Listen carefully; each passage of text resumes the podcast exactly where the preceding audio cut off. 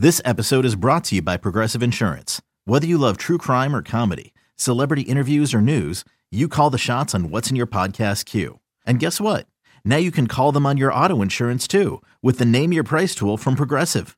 It works just the way it sounds. You tell Progressive how much you want to pay for car insurance, and they'll show you coverage options that fit your budget. Get your quote today at progressive.com to join the over 28 million drivers who trust Progressive. Progressive Casualty Insurance Company and Affiliates. Price and coverage match limited by state law. You could spend the weekend doing the same old whatever, or you could conquer the weekend in the all-new Hyundai Santa Fe. Visit HyundaiUSA.com for more details. Hyundai, there's joy in every journey. Welcome back to BetQL Daily, presented by BetMGM. Aaron Hawksworth and PJ Glasser with you. We're having fun on the show today. So we just took a look at some NBA win totals with the All Star break coming to a close, and now I think it's a good time to revisit some of the awards. We just saw Nate McMillan; he was fired as the Hawks head coach. We got me thinking, Coach of the Year so some of these awards pj will get to they kind of seem locked up like it's not as tight but when you look at coach of the year i think it's interesting because i do not agree with the favorite and i will tell you why yeah, Joe Mazzulla do. is the favorite, but he inherited a team that went to the NBA Finals last year. Does this dude really deserve to win Coach of the Year? Like, to me, Coach of the Year is like you're doing a lot with less, okay? This this team, this roster is built to win. I mean, if anything, it shows us that maybe Ime Udoka got too much credit last year, you know, because everyone was like, wow, look what he did. But then now you just plug in Joe Mazzulla and they're right back to being the favorites again. So I don't know. I- am out on Joe Mazzulla, all due respect. I know exactly Where I am looking who your guy is. Mike Brown. There it is. Mike Brown. Okay, many people didn't even realize the Kings still existed in the NBA until this season.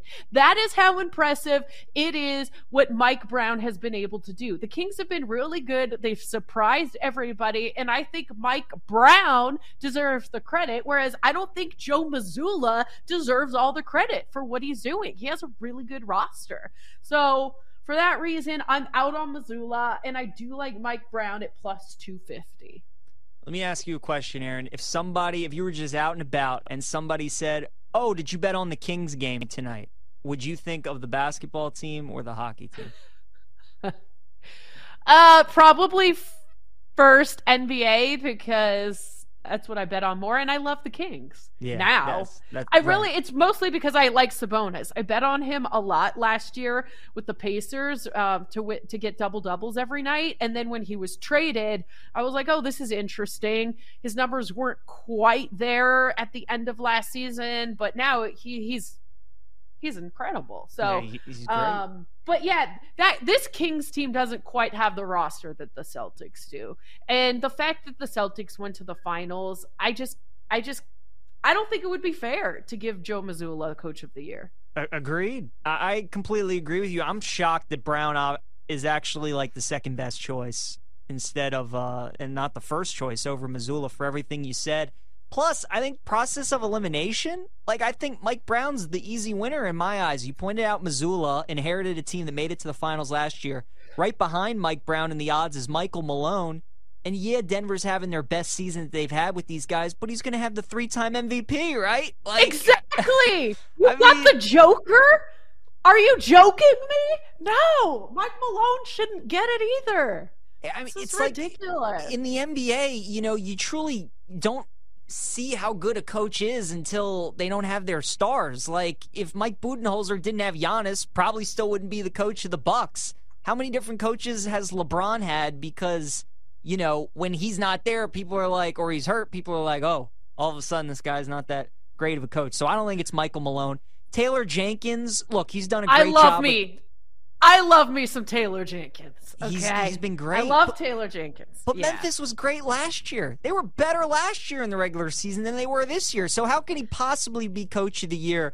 The one but, guy. But, but let me interrupt you. We've been saying that Ja Morant needs another piece, right? We do. We've yeah. been saying that. So Yeah. I think if anyone deserves to be in the conversation, it's also Taylor Jenkins, who's who's doing more with less in terms of the talent that he has on that roster. I, I would agree. That's a fair. That's a fair point. To me, the only guy that you could have made an argument for was Jacque Vaughn if KD and Kyrie and those guys would have stayed together because of the whole mess that that season was to start off with, with the Kyrie drama and then Steve Nash gets fired. That would have been the guy. But now that they're gone, I don't think Vaughn has a shot at winning it. So, I mean, to me, Doc Rivers, oh, I'd rather please. poke my eyes Please. out than bet on Doc Ah, Rivers. It's just no Coach of the chance. No chance. What about your guy JB Bickerstaff for for the Cavs? I mean, he's obviously done a great job. Donovan Mitchell's having a career year. With with Cleveland, don't you would almost think that they would have to beat Milwaukee in the division, right? For them to have any kind of chance or maybe finish as like a top 2 seed in the East. Like maybe there is some value there if if the Cavs end up doing that. Do you think it's a better bet to make Bickerstaff coach of the year at 14 to 1 or when we were talking with the whale capper the other day, do you think the better bet is just taking Cleveland plus 500 to win the division? Listen, I have a Bickerstaff behind the scenes story. So my mom owned a house cleaning business as a kid, and she used to clean Bernie Bickerstaff's house when he was with the Sonics. Isn't that crazy? Yeah. So yeah. A little bias. I'll go with Bickerstaff there. Bickerstaff. All right. You know, Love the me, Bickerstaff family. Aaron, outside of Mike Brown, I think I think that's my favorite play of the board is JB. But I do really like Mike Brown. I mean, Sacramento's third in the West. They haven't been to the playoffs in forever. You know, they they have some all stars this year and Fox and Sabonis, thanks to the season that they're having. I just, I mean, I, I love Mike Brown a lot. I truly believe he's going to win it. I think so like too. I would be shocked and extremely disappointed in the voters if Mazzulla won it. And and Bickerstaff, it's at fourteen to one. He's not winning it this late in the season. Like it's pretty much locked up. Except you've got three guys that are pretty tight there at the top, and I just think Mike Brown has the strongest case. Completely agree. Yeah, I, I'm I'm really surprised he's not the favorite over Mazzulla. If the Celtics were going at the pace that they were to start the season, where they got off to just a ridiculous start, then maybe. But again, Milwaukee's right on their heels now. Like they might not even get the number one seed. I know. All right, let's talk about defensive player of the year because there's something I want to bring up. Jaren Jackson Jr. is you probably know where I'm going with this. He's minus 190. With the whole Reddit padding the stats thing at home, is that going to affect voters because minus 190 is hefty. I mean, that's basically telling you he has this locked up. But if I'm a voter, they kind of squash the whole Reddit thing, but still, like that, that does stick with me a little bit, doesn't it? I, I could see. Or you where, think it's yeah, a bunch of BS?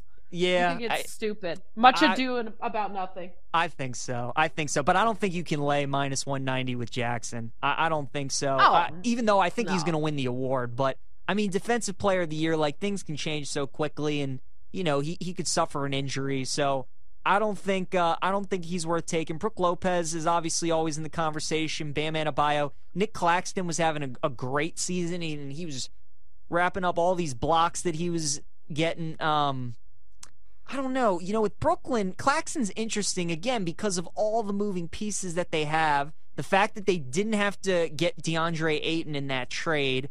Claxton is really the one starter that's going to stay in that lineup, and, and Cam Thomas, of course, from all those trades. So maybe Claxton is worth a shot at plus 750. That's really the only guy I see with value. I do think Jackson wins the award. Um, but if you're looking for value elsewhere, probably Claxton at plus 750 would be the guy that I would look at. Yeah. I'm with you. I'm probably staying away from that whole market. Was there an awards market that jumped out to you that somewhere where you're like, hmm, I might bet on this? So I think we were talking about it a little bit yesterday, but I think most improved player is the most fascinating one because SGA had a great start to the season. I mean, he was scoring like 30, 40 points every single night. OKC, just the market that they're in, and they might not even make the playoffs. I just, you know, even though he's the co-favorite right now with Markkanen, I don't know if I love that. And Markkanen, same thing. I think the fact that the All Star game was in Utah this year and he was a starter because of some injuries, I do think that helps his case. But Utah's also a team that's starting to slide. They were a one seed early on in the NBA season, now they're even out of the play-in game. So, with both of those teams in danger of missing the postseason, even though I know most improved player isn't really a team award, it's really all about individual stats and all that stuff.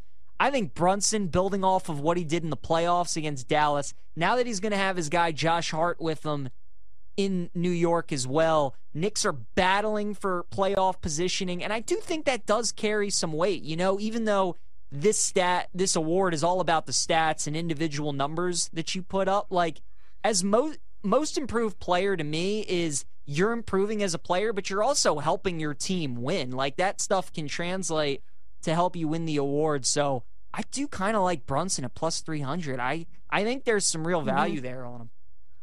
Yeah, just like coach of the year, that market seems to be wide open. So mm-hmm. I think that's a good look as well.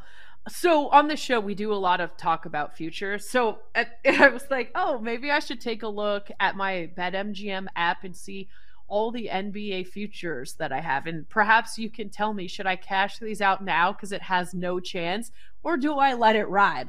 You in? Let's Shall we go it. through some of these? Let's okay. So Lakers to win the West at 28 to 1. The thought process here when I placed this bet in January was they got LeBron. And I thought, oh, maybe they'll do something at the trade deadline. You just never know. Like the Lakers can do some splashy things. I'm not feeling great about it. I'm I'm being offered the cash out exactly the same amount as the bet that was placed. So it cancels out if I cash out.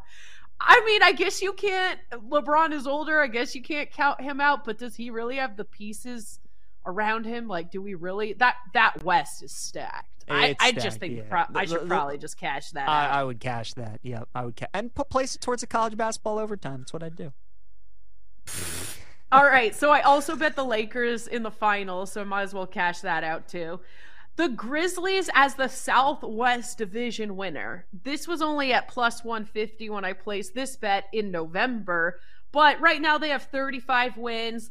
Who would I have to worry about? Uh, the Mavs, if they get things together, or even New Orleans are right there on the doorstep.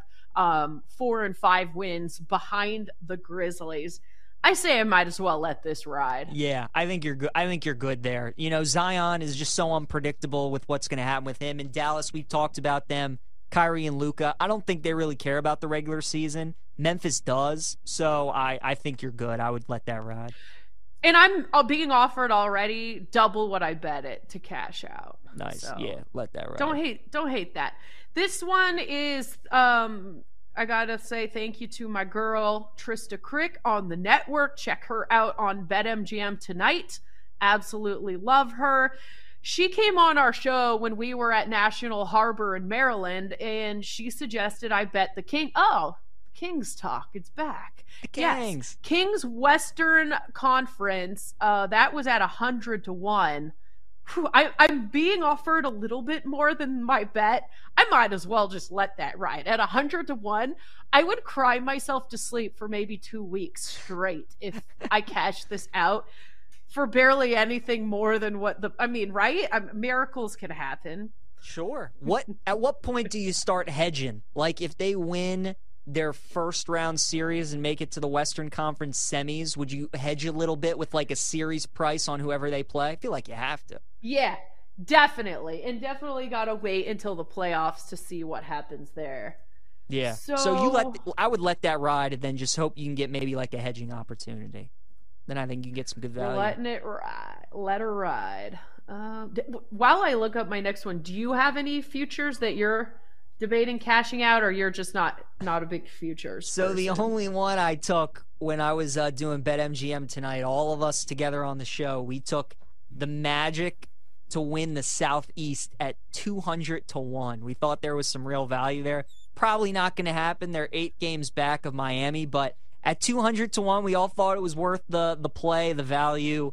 Um, so I'm just I'm going to let that ride and hopefully a miracle happens. You know, the Hawks just fired their coach, so maybe they go on a little dry dry run. The Heat are always suffering injuries, but uh, probably not going to hit. That's the only feature I have, though. All right, we have about a minute. This one is actually really important. I need your help. Kings to win the Pacific Division at 25 to 1. I bet it. I'm being offered a nice cash out. But the problem is why I'm nervous is like you've got the you've got the Suns and the Clippers. I know. Do I cash out?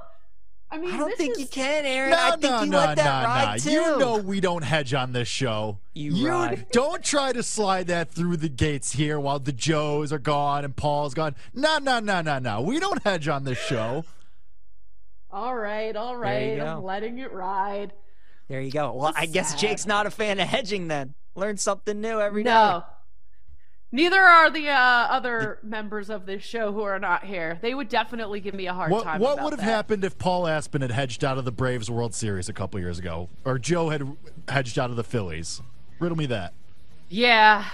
Well, Paul says there's no. Paul's girlfriend says there, or fiance says there's no hedging in this family. So if that tells you anything, PJ, that's where they stand. Our favorite plays of the night next in Lightning Bet.